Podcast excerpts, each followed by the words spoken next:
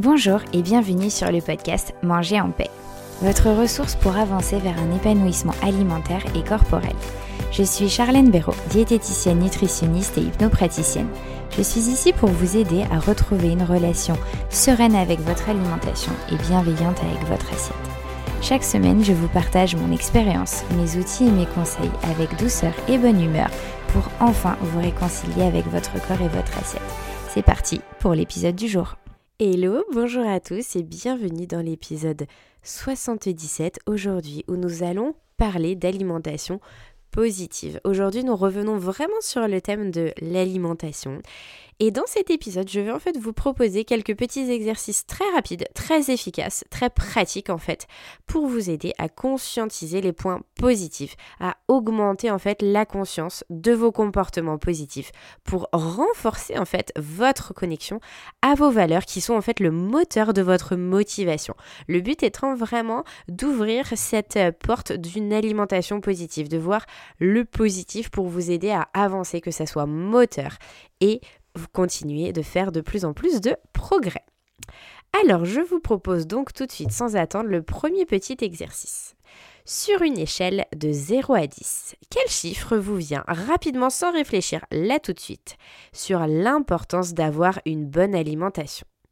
Entre, Sur une échelle entre 0 et 10, quel chiffre vous vient sur l'importance d'avoir une bonne alimentation En moins d'une seconde, un chiffre a dû traverser votre esprit. C'est le bon, ne cherchez pas plus loin, partez de suite sur celui-ci. Ce que je vous propose en même temps de vous proposer ces, exercices, pardon, c'est que je vais le faire avec vous pour vous donner peut-être un petit peu un exemple. Donc moi là tout de suite, rien que pendant que je vous ai lu hein, cette, euh, cette phrase, euh, l'exercice que je vous propose, c'est le chiffre 7 qui m'est apparu. Deuxième question, donc avec mon exemple à moi, pourquoi 7 et pas 0 Ok? Alors, ben, je vais le faire avec vous. Donc, pourquoi 7 et pas 0 Eh bien, en fait, c'est important pour moi d'avoir une bonne alimentation. Alors, surtout en ce moment pour santé, vitalité. Je crois que là, en ce moment, en tout cas, hein, là, je vous parle à différents moments de ma vie, ça a évolué. Mais là, en ce moment, c'est vraiment pour euh, avoir une bonne vitalité. Vous voyez, en premier, c'est euh, ton alimentation et ta première médecine.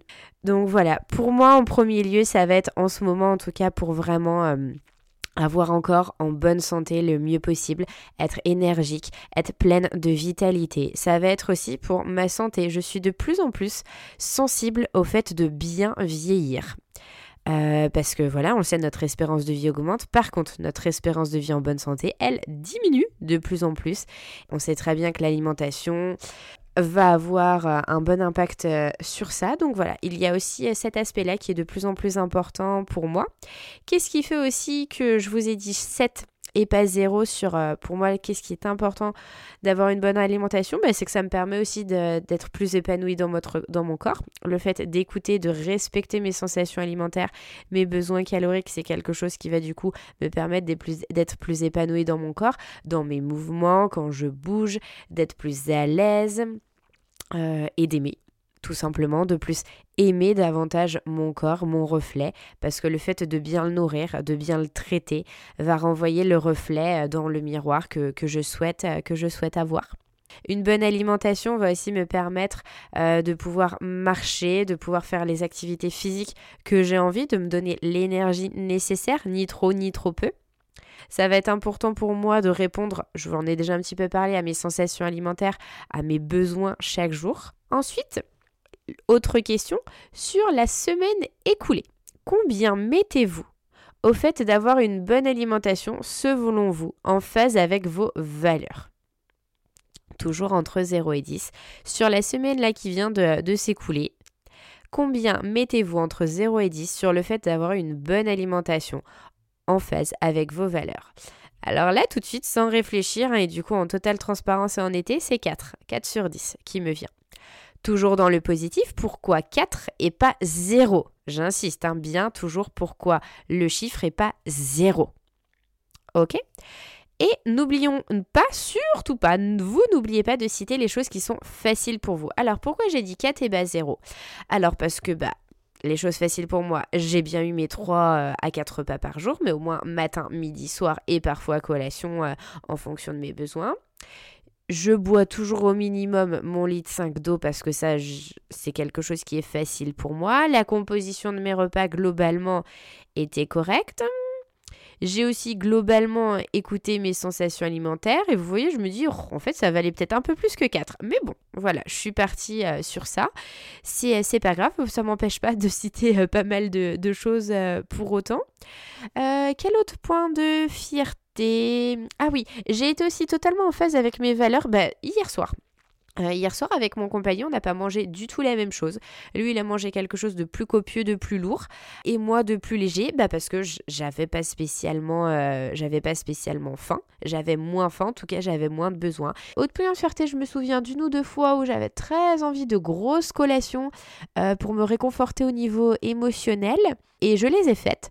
En conscience, j'ai mangé, voilà, au final, mon goûter une petite quantité, une quantité correcte pour me satisfaire au niveau émotionnel et au niveau gustatif, mais en même temps sans que ça soit trop pour voilà garder une, une faim suffisante pour le soir. Maintenant, troisième partie.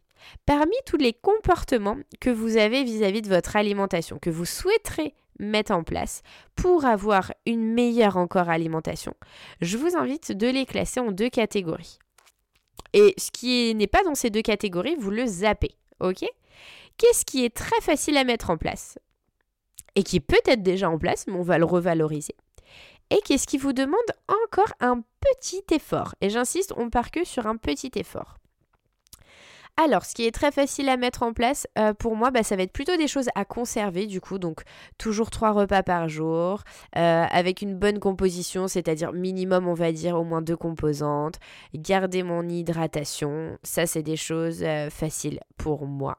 Ce qui va me demander encore un petit effort en ce moment, notamment surtout depuis que j'ai mon petit bébé d'amour, ça va être manger des légumes midi et soir.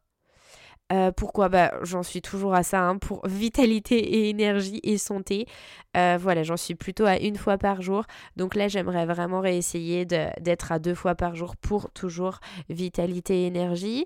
Euh, ça va être aussi, ça c'est quelque chose qui ne me demande pas trop d'efforts, mais que pour le moment je ne fais pas trop en ce moment, c'est consommer plus de féculents complets. Alors ça, ça me demande au final parce que c'est pas très facile à mettre en place, plutôt si je pense que je peux le mettre au final plutôt en haut. Euh, une autre chose qui me demande un petit peu euh, d'effort, c'est essayer de manger un deuxième fruit dans la journée. Parce que j'en mange vraiment que un par jour, sous forme frais, c'est-à-dire le matin. Après, ça va être parfois une compote dans la journée, mais je pense que là, j'ai besoin aussi de plus de vitamines, etc.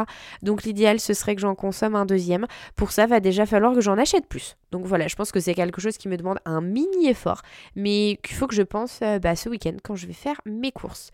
Voilà ce qui peut me venir. Voilà, j'espère que ça vous aura donné un petit peu d'inspiration, un petit peu d'aide, et surtout que ça va vous aider à vous focaliser sur le positif.